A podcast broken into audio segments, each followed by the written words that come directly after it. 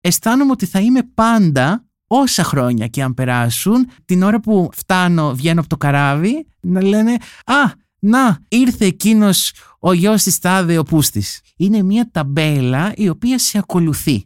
Γιατί να είναι φυσικό για έναν straight άνθρωπο, για τον τάδε που είναι από το νησί ας πούμε, να πηδάει μία σε μια παραλία μέρα μεσημέρι και να μην είναι για εμένα να πηγαίνουμε σε μια παραλία μέρα μεσημέρι.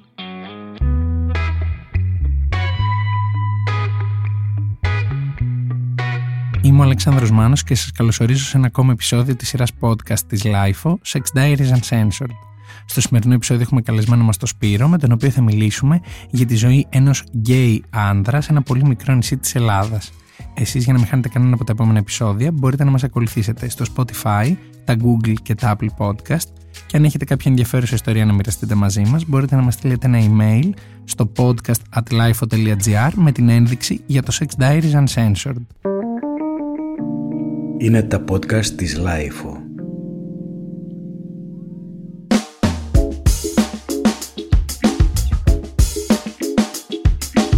Γεια σου Σπύρο. Καλησπέρα Αλέξανδρε. Θέλω πάρα πολύ να ακούσω αυτή την ιστορία που έχεις να μας ε, μοιραστείς γιατί σαν ένα παιδί που μεγάλωσα σε μια πολύ μεγάλη πόλη, στη μεγαλύτερη πόλη της Ελλάδας και έχοντας υπάρξει γκέι παιδί ακόμη και μια τόσο μεγάλη πόλη μπορεί να τον καταπίεζε πολλές φορές θέλω να δω πόσο διαφορετικά μπορεί να είναι η ζωή για ένα παιδί που μεγαλώνει σε ένα πολύ πολύ μικρό μέρος στην Ελλάδα ή οπουδήποτε. Αρχικά να κάνω ένα έτσι μικρό introduction. Ε, εγώ μεγάλωσα σε ένα πάρα πάρα πολύ μικρό νησί όπου το να είσαι γκέι και να μεγαλώνεις και να, να γεννιέσαι και να μεγαλώνεις σε αυτό είναι πιστεύω μια ιδιαίτερη συνθήκη γιατί ε, μέρη σαν και αυτό έχουν κάποια ιδιαίτερα χαρακτηριστικά σε σχέση με μια πόλη αλλά ακόμα πιο, ιδιαίτερα είναι και τα χαρακτηριστικά σε σχέση με ένα χωριό ας πούμε. Γιατί όταν ένας τόπος έχει γύρω γύρω θάλασσα δεν είναι ακριβώς το ίδιο με το να υπάρχει η επιλογή να πάρεις το αμάξι σου και να φύγεις να πας όπου θες.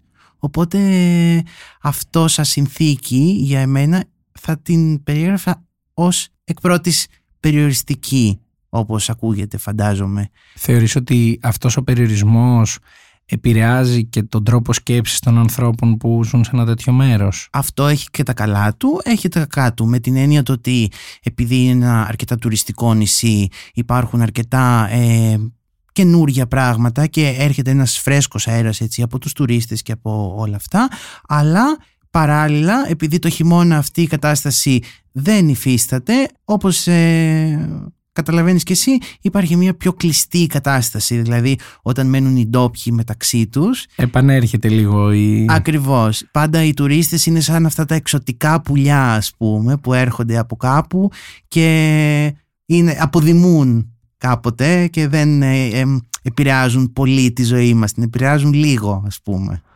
Πώς συνειδητοποιείς, πώς ξεκινάει η δική σου συνειδητοποίηση σχετικά με τη σεξουαλικότητά σου; Η εξερεύνηση αυτού του κομματιού ε, ήταν ένα πάρα πολύ δύσκολο ε, task ε, για εμένα διότι ε, ήμασταν πάρα πολύ λίγοι εμείς που είχαμε τέτοιου είδους ανησυχίες θα πω. Οπότε ο πειρασματισμός και τέτοιου είδους έτσι, καταστάσεις ήταν στο ελάχιστο. Αυτό έτσι εκ πρώτης. Και το μόνο που έτσι κάπως υπήρξε, ε, έδωσε ένα spark ε, σε, σε αυτήν την ε, κατάσταση. Είναι πράγματα ε, που με καλούσαν όπως ας πούμε το μοναδικό γκέι ζευγάρι που υπήρχε στο νησί και ήταν ξένοι άνθρωποι αλλά ήρθαν στο νησί, μετακόμισαν και ήταν, ήταν παντρεμένοι. Τώρα μιλάμε για αρκετά χρόνια πριν, που αυτό ήταν ένα μεγάλο έτσι γεγονός. Και εγώ είχα έτσι μια, ένα ιδιαίτερο κάλεσμα σε αυτό το μαγαζί, αγόραζα πράγματα, ας πούμε, ε, πήγαινα το ένα, μιλούσα και αυτά, χωρίς να ξέρω γιατί με καλεί, ας πούμε, ε, αυτό το μαγαζί και αυτοί οι άνθρωποι που μιλάμε και όλα αυτά. Okay, οπότε αυτό γίνεται σε μια μικρή ηλικία. Ναι, ναι. Τώρα μιλάμε για αρκετά μικρή, ε, τύπου ας πούμε γυμνάσιο υπήρχαν άλλα γκέι άτομα πέρα από αυτό το ζευγάρι, είτε συνομήλικοι, είτε στο σχολείο ενδεχομένως μεγαλύτεροι, που να καταλάβαινες ότι αυτοί είναι σαν εμένα, είναι, έχουμε κάποιο κοινό, κάτι κοινό. Ε, ναι, αλλά επειδή η ζωή ε, αυτών των ατόμων είτε συνομιλίκων πόσο δε μάλλον ε, μεγαλύτερων ήταν στην τουλάπα που λέμε ε, ε, αισθανόμουν ότι κάπως ε, αυτό το οποίο είμαι είναι παράνομο.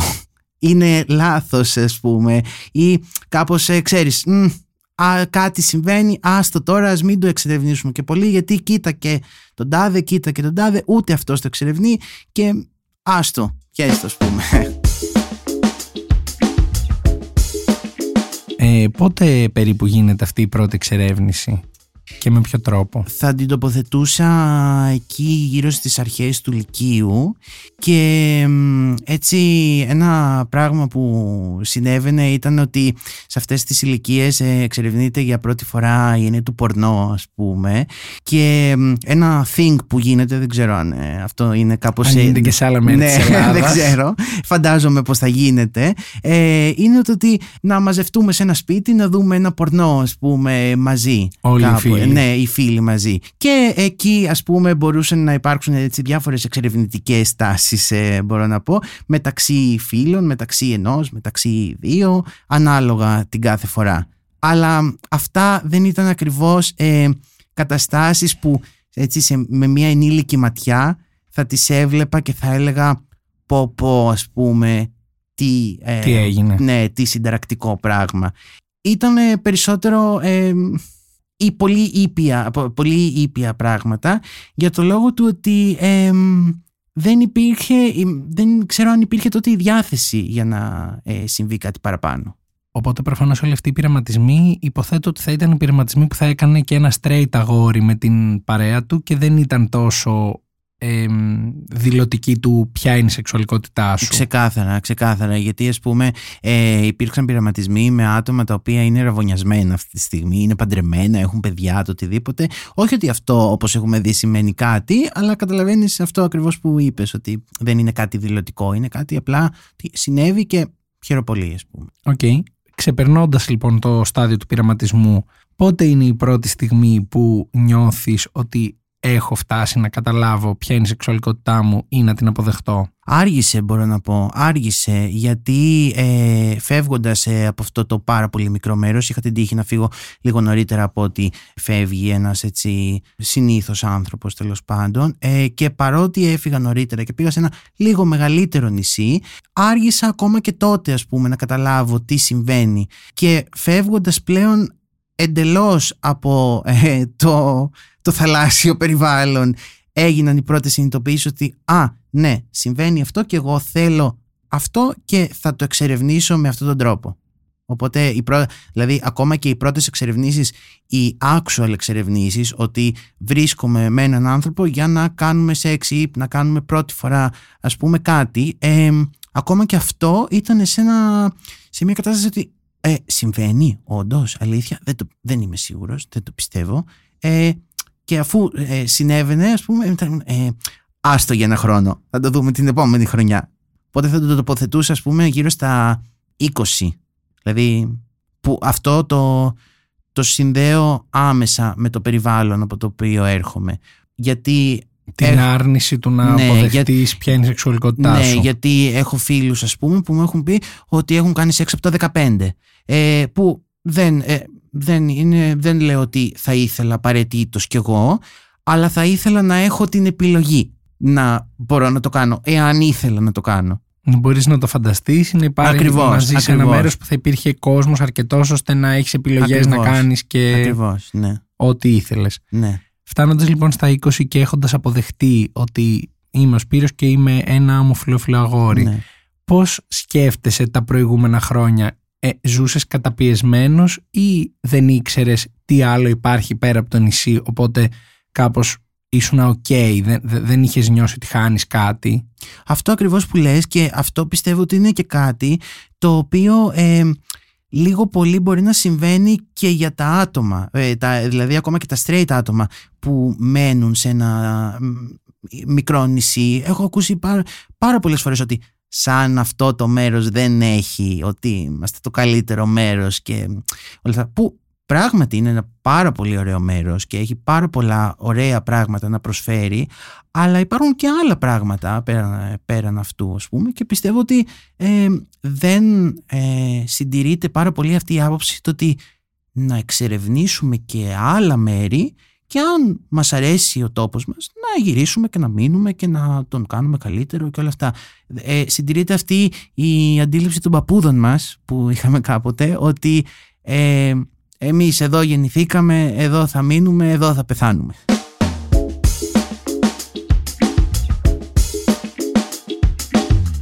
Έχοντας ζήσει σε μεγαλύτερη πόλη, πώς ξεκινάς το ταξίδι σου στην πιο ενεργή σεξουαλική ζωή. Τα, κάπου, κάπως ε, με έναν τρόπο ας πούμε ε, ήρθα ε, σε επαφή με τα gay dating apps που υπάρχουν, το Grindr, το Romeo και όλα αυτά, το Tinder αργότερα και αυτά έγιναν ο τρόπος με τον οποίο άρχισα να βρίσκω ανθρώπους σαν και εμένα και όχι απαραίτητα, όχι μόνο στον ερωτικό τομέα, ακόμα και σε φιλικό και στο οτιδήποτε. Και αυτό συνέβαινε γιατί στα πρώτα, ιδιαίτερα στα πρώτα χρόνια, δεν αισθανόμουν ότι είναι εφικτό να φλερτάρω. Ε, ελεύθερα. Ελεύθερα και να φλερτάρω ας πούμε ε, in person έτσι.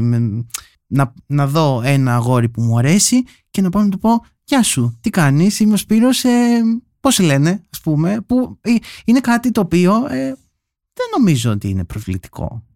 Αλλά αυτό δεν αισθανόμουν την ελευθερία να το κάνω. Και ένα πράγμα που θα ήθελα να αναφέρω έτσι που ενίσχυσε πάρα πολύ αυτή την ε, κατάσταση έτσι, της ε, κλειστής έτσι, ε, σεξουαλικότητας και έκφρασης και όλα αυτά είναι το ότι ε, στα μικρά μέρη ε, οι άνθρωποι και τα επαγγέλματα είναι ε, κατά μονάδες. Δηλαδή υπάρχει ο φούρνος, υπάρχει το μανάβικο, υπάρχει ε, το σούπερ μάρκετ, η τράπεζα, ο δήμαρχος.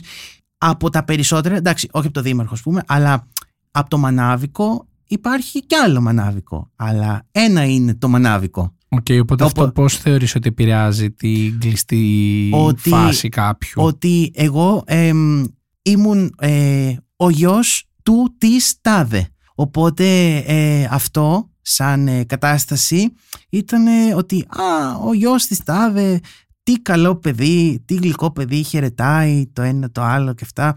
Δηλαδή ε, κάπως μου φορέθηκε ένας ρόλος ο οποίος δεν ήθελα απαραίτητα να τον λάβω. Και ότι ο γιος της Τάδε κατ' επέκταση δεν μπορεί να κάνει και ό,τι θέλει. Ακριβώς.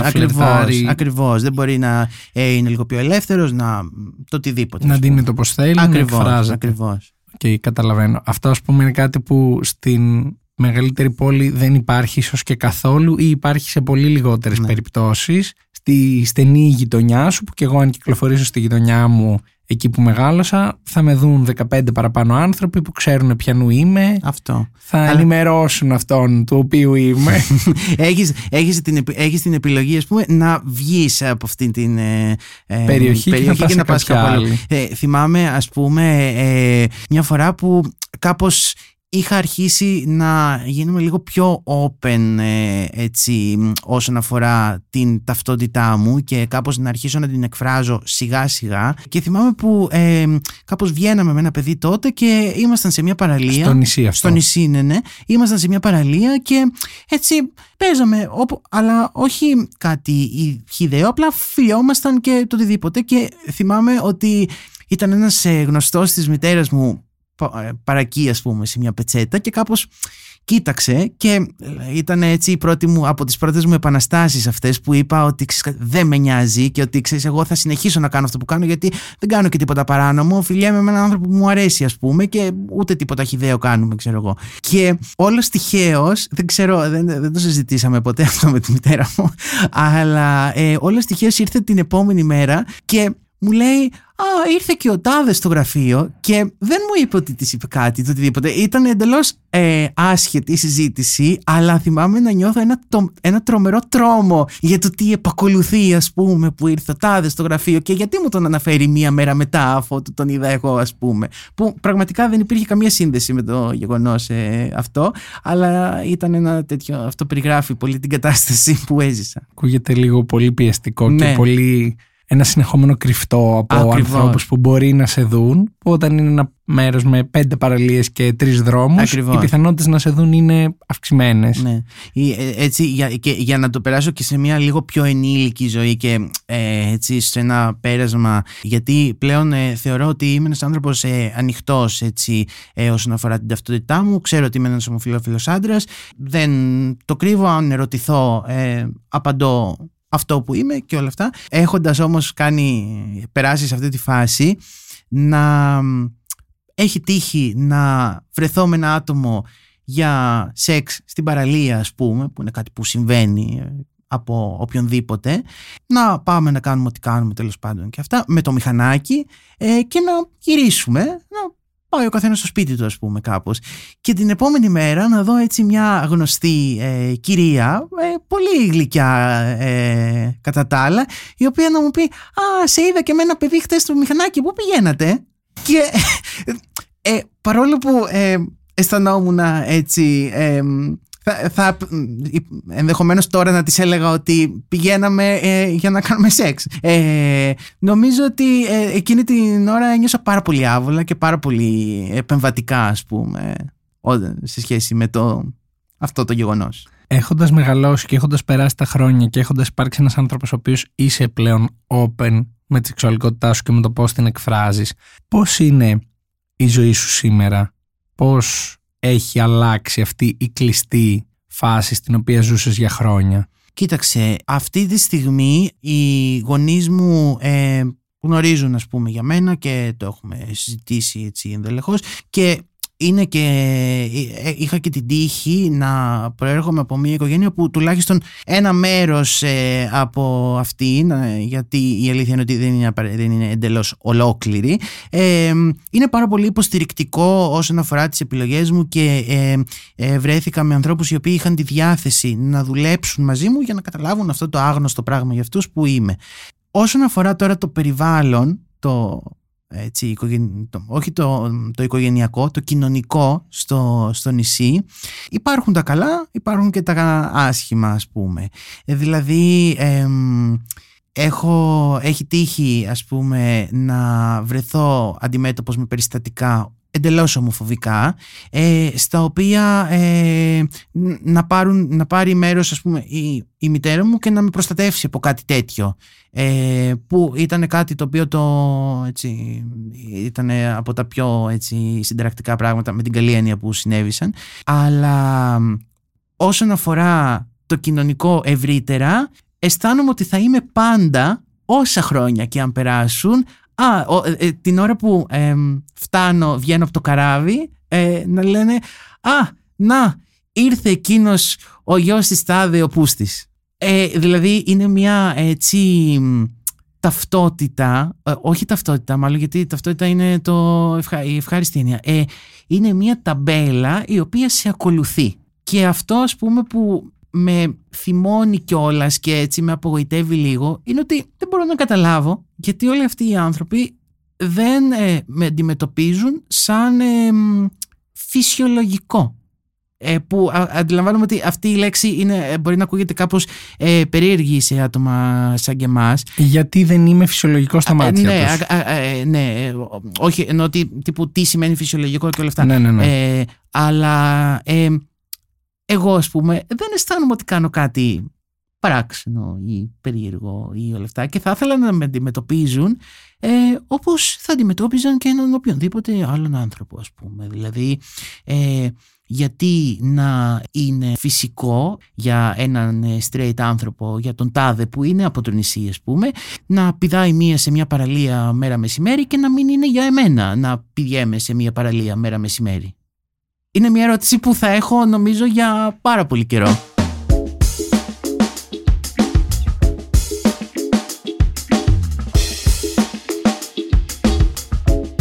Τι θεωρείς ότι αλλάζει με το που πατήσεις το πόδι σου πλέον στο νησί, δηλαδή ακούς περισσότερο τα σχόλια που υπό άλλες συνθήκες σε ένα μεγαλύτερο περιβάλλον, σε ένα πιο ευρύ περιβάλλον δεν θα άκουγες; Τα βλέμματα γίνονται πιο έντονα γιατί αυτοί που σε κοιτάνε είναι γνωστοί σου και δεν είναι άσχετοι στο δρόμο; Τι αλλάζει με το που φτάσεις εκεί; Εγώ, ο, ο τρόπος με τον οποίο εκφράζομαι εγώ ε, και δεν ε, αναφέρομαι μόνο στο σεξουαλικό είναι ένα σύνολο όλων των πραγμάτων. Είναι ε, αρκετά ιδιαίτερος, ομολογώ, με την έννοια του ότι το ντύσιμό μου αντιλαμβάνομαι ότι μπορεί να είναι λίγο πιο ιδιαίτερο σε σχέση με ενός έτσι ε, οποιοδήποτε ανθρώπου. Ε, οι συνήθειές μου μπορεί να είναι λίγο πιο ιδιαίτερες. Οπότε όλα αυτά ε, αισθάνομαι ότι όταν πηγαίνω σε αυτό το μέρος, το πολύ μικρό νησί, μπαίνουν κάτω από ένα μεγεθυντικό φακό και παρατηρούνται. Γιατί ο Σπύρος κάνει αυτό, γιατί ντύνεται έτσι, γιατί ο, ε, το ένα, γιατί το άλλο; Και είναι νομίζω πράγματα τα οποία δεν είναι δουλειά κανενός να αναρωτηθεί, γιατί ε, για τον οποιονδήποτε δεν αναρωτιέται. Οπότε γιατί αναρωτιέται για μένα; Και όταν είσαι στο νησί και θα κάτσεις κάποιες αρκετές μέρες ή εβδομάδες ενδεχομένως γιατί είναι καλοκαίρι, πώς επηρεάζει όλο αυτό τη σεξουαλική σου ζωή; Γιατί φαντάζομαι ότι καλοκαίρι σε ένα νησί τι πιο λογικό να φλερτάρεις, υπάρχουν ντόπιοι, ξένοι που έρχονται, φεύγουν. Πώς είναι η καθημερινότητά σου εκεί στο κομμάτι της σεξουαλικής ζωής; Είναι λίγο περίεργα τα πράγματα γιατί εντάξει όπως καταλαβαίνεις υπάρχει αρχικά το έτσι, ε, γεγονός ότι μεν, όταν πηγαίνω εκεί μένω με τους δικούς μου. Δεν είναι ότι πάω για διακοπές όπως ε, πηγαίνει ένας οποιοδήποτε άλλος άνθρωπος και έχει το χώρο του μπορεί να κάνει ό,τι θέλει. Οπότε αυτό το φίλτρο το ότι μένω με τους δικούς μου και ο χώρος είναι ε, δικός τους, δικός τους και αν και δεν μένουμε στο ίδιο ακριβώς σπίτι ε, και πάλι η πρόσβαση σε αυτό είναι δύσκολη. Όσο ε, ανοιχτή και συζητήσιμη και όλα αυτά ε, ε, είναι αυτοί οι άνθρωποι. Ε, δεν θα ήθελα κι εγώ ε, να φέρω με το μηχανάκι ένα και, και να τους πω πάμε να πηδηχτούμε μία ερχόμαστε μην δίνετε σημασία. Είναι λίγο δεν θα ήθελα να πιέσω τα πράγματα σε ένα τέτοιο βαθμό. Α, οπότε αυτό που συμβαίνει έτσι χωροταξικά μιλώντας σε μια σεξουαλική επαφή είναι έξω Δηλαδή ε, στο μέρος αυτό έτσι τα πράγματα είναι outdoor. Ε, δεν, ε, ε, δεν νομίζω ότι έχω κάνει σεξ σε αυτό το μέρος εντός σπιτιού και αν έχω κάνει θα είναι μία-δύο φορές σε κρεβάτι. Δηλαδή τα βράχια τα ξέρω πάρα πολύ καλά. όλα, όλα τα βράχια του νησιού. Άρα έχει και αυξημένο βαθμό δυσκολίας και αβολοσύνης κάποιες φορές γιατί κακά τα ψέματα ακόμα και όσοι αγαπάμε το outdoor, είναι κάτι το οποίο δεν είναι πάντα βολικό. Σίγουρα, σίγουρα. Έχει Αλλά ζέστη, έχει κρύο, έχει... Αυτό που έχω να πω είναι ότι είναι ένα skill το οποίο ε, κατακτάται και έτσι με προσήλωση και διάθεση για εξερεύνηση ε, ο καθένας μπορεί να το κατακτήσει. Και δεν ξέρεις και πότε θα σου φανεί χρήσιμο. Γιατί σε μια δύσκολη στιγμή πάντα μπορείς να ανταπεξέλθεις Α, σίγουρα. και χωρίς κρεβάτι. Σίγουρα, σίγουρα. Ποια είναι η τελευταία σεξουαλική εμπειρία που θυμάσαι από το νησί ή ποια είναι η εμπειρία που θυμάσαι περισσότερο από τις υπόλοιπες και ξεχωρίζεις; Νομίζω ότι αυτό ας πούμε που θα, έτσι, θα ήταν το πιο ε, grande και σπουδαίο πράγμα που έχει συμβεί είναι ότι μια φορά είχα πάει εντελώς τυχαία για μπάνιο και δεν είχα πάει με καμία διάθεση για σεξ ή το οτιδήποτε. Είχα πάρει και το βιβλίο μου ας πούμε ε, για να διαβάσω και όλα αυτά και στην πορεία, στην παραλία ε, γνώρισα ένα ζευγάρι όπου πιάσαμε την κουβέντα και μετά ε, αρχίσαμε να πιάνουμε και άλλα πράγματα γιατί η παραλία ήταν ε, εντελώς άδεια ε, οπότε γνωριστήκαμε πάρα πολύ καλά. Μέρα μεσημέρι ε, σε ένα τόσο μικρό μέρος είναι η αλήθεια αυτό ήταν κάπως δύσκολο τεχνικά οπότε ό,τι μπορούσε να γίνει ε, κάτω από ένα τραπέζι έγινε. Κάτω από ένα τραπέζι. ναι όχι που ε, τρόπος του λέγει Οπότε μετά έτσι συνεχίσαμε στο, ε, εκεί που έμεναν ε, και ε, ήταν πολύ έντονα τα πράγματα που μετά γνωριστήκαμε και βγήκαμε και για καφέ και για ποτό και ξαναβρεθήκαμε και ήταν έτσι η πιο έντονη σεξουαλική εμπειρία που υπήρξε. Και είχε να φανταστώ το νησί να λέει για τρεις γκέι που κυκλοφορούν ναι, μαζί. Για, ναι, ναι, τρώνε, πίνουν ναι, και, και προκαλούν. Ναι, ναι, ναι, ναι. Και τι, είναι αυτοί, και, και τι είναι αυτοί που τρώνε μαζί και πίνουν και είναι έτσι και τόσο διαχειτικοί και χαίρονται ας πούμε γιατί χαίρονται τόσο πολύ και είναι και τρεις μάλιστα δηλαδή δύο έχουμε δει αλλά γιατί είναι τρεις; Η αλήθεια είναι ότι στο κάθε μέλος της παρέας που προστίθεται αυξάνεται και ο βαθμός της πρόκλησης. Σίγουρα και της δυσκολίας όσον αφορά τα βράχια για να τα θυμόμαι για να μην Γιατί πρέπει να βρεις κάποιο μεγάλο βράχο. Ακριβώς. Δεν χωράς σε οποιονδήποτε. Ακριβώς. Θέλω πάρα πολύ να μάθω και να μου πεις έχοντας ζήσει αυτό το δίπολο του πολύ κλειστού και του αρκετά πιο ανοιχτού σε μια άλλη περιοχή που είσαι πιο άγνωστος και δεν σε ξέρει ενδεχομένως τόσος κόσμος ή που έχεις την επιλογή να φέρεις τον όποιον θέλεις στο σπίτι σου ή να πας στο δικό του.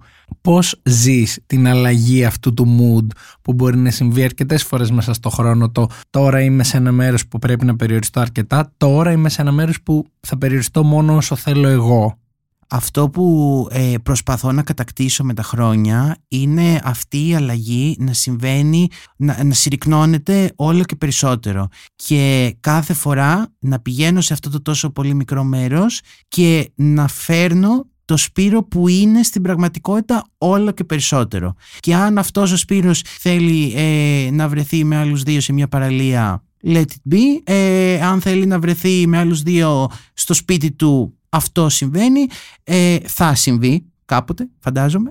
Ε, οπότε αυτό ε, έτσι βιώνω την αλλαγή και έτσι τουλάχιστον προσπαθώ να τη, να τη βιώνω. Δηλαδή να την ε, μικραίνω όσο και περισσότερο γιατί αντιλαμβάνομαι ότι εγώ αυτό είμαι και το νησί μπορεί αυτό να είναι και το νησί μπορεί να μην αλλάξει και it's okay αλλά και εγώ δεν πρόκειται να αλλάξω και αν ας πούμε ε, το νησί δεν μπορεί να δεχτεί αυτό που είμαι εγώ, ε, τότε δεν θα πηγαίνω.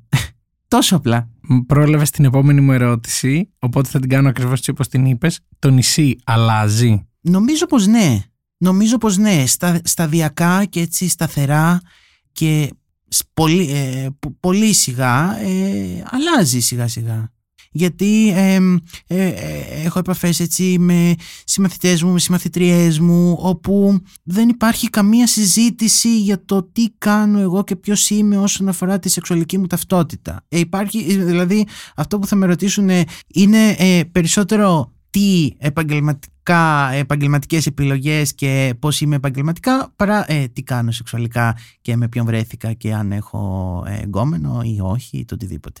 Και είναι κάτι το οποίο μου, μου αρέσει πάρα πολύ γιατί δεν θεωρώ ότι πρέπει να υπάρχουν συζητήσεις τέτοιου είδους, όχι γιατί είναι κλειστά τα πράγματα, αλλά όπως ε, δεν θα ρωτούσα τη Μαρία, Μαρία είσαι straight, ε, έτσι πιστεύω ότι δεν θα έπρεπε να ρωτήσει και εμένα κάποιος Σπύρο είσαι gay, θα έπρεπε να απλά να πει ναι, OK, okay, συμβαίνει.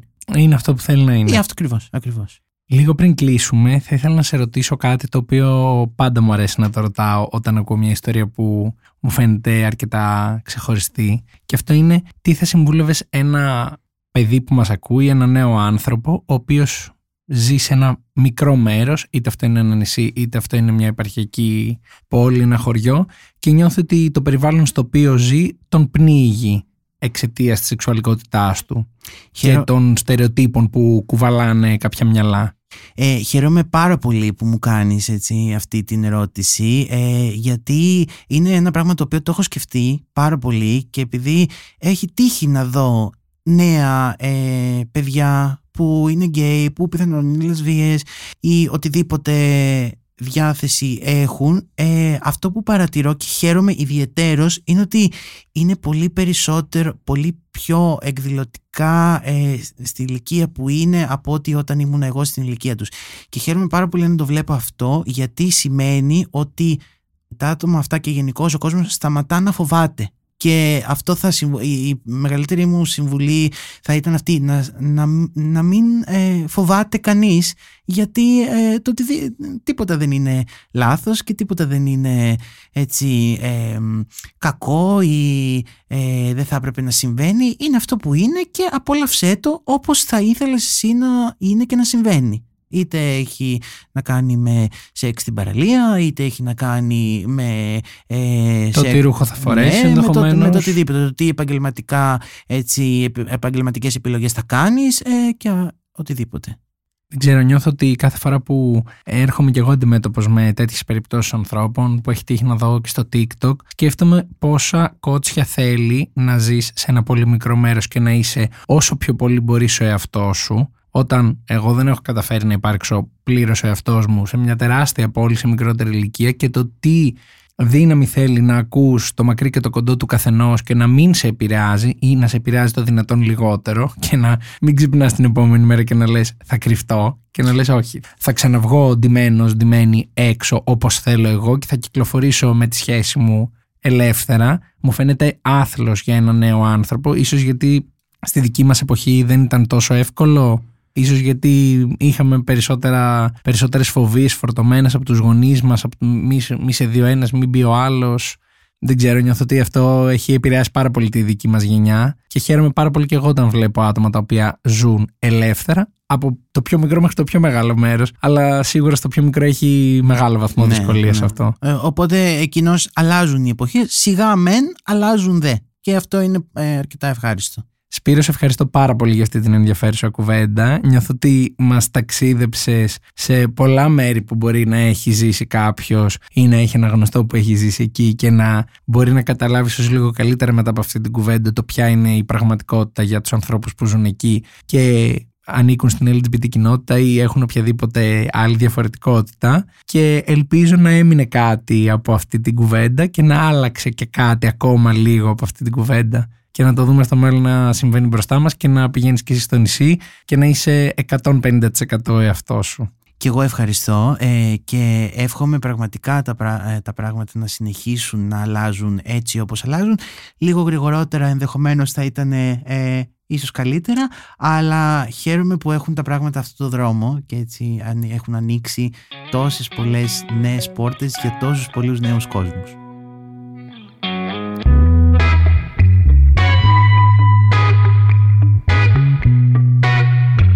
Είμαι ο Αλέξανδρος Μάνος και αυτό ήταν ένα ακόμα επεισόδιο της σειράς podcast της LIFO, Sex Diaries Uncensored.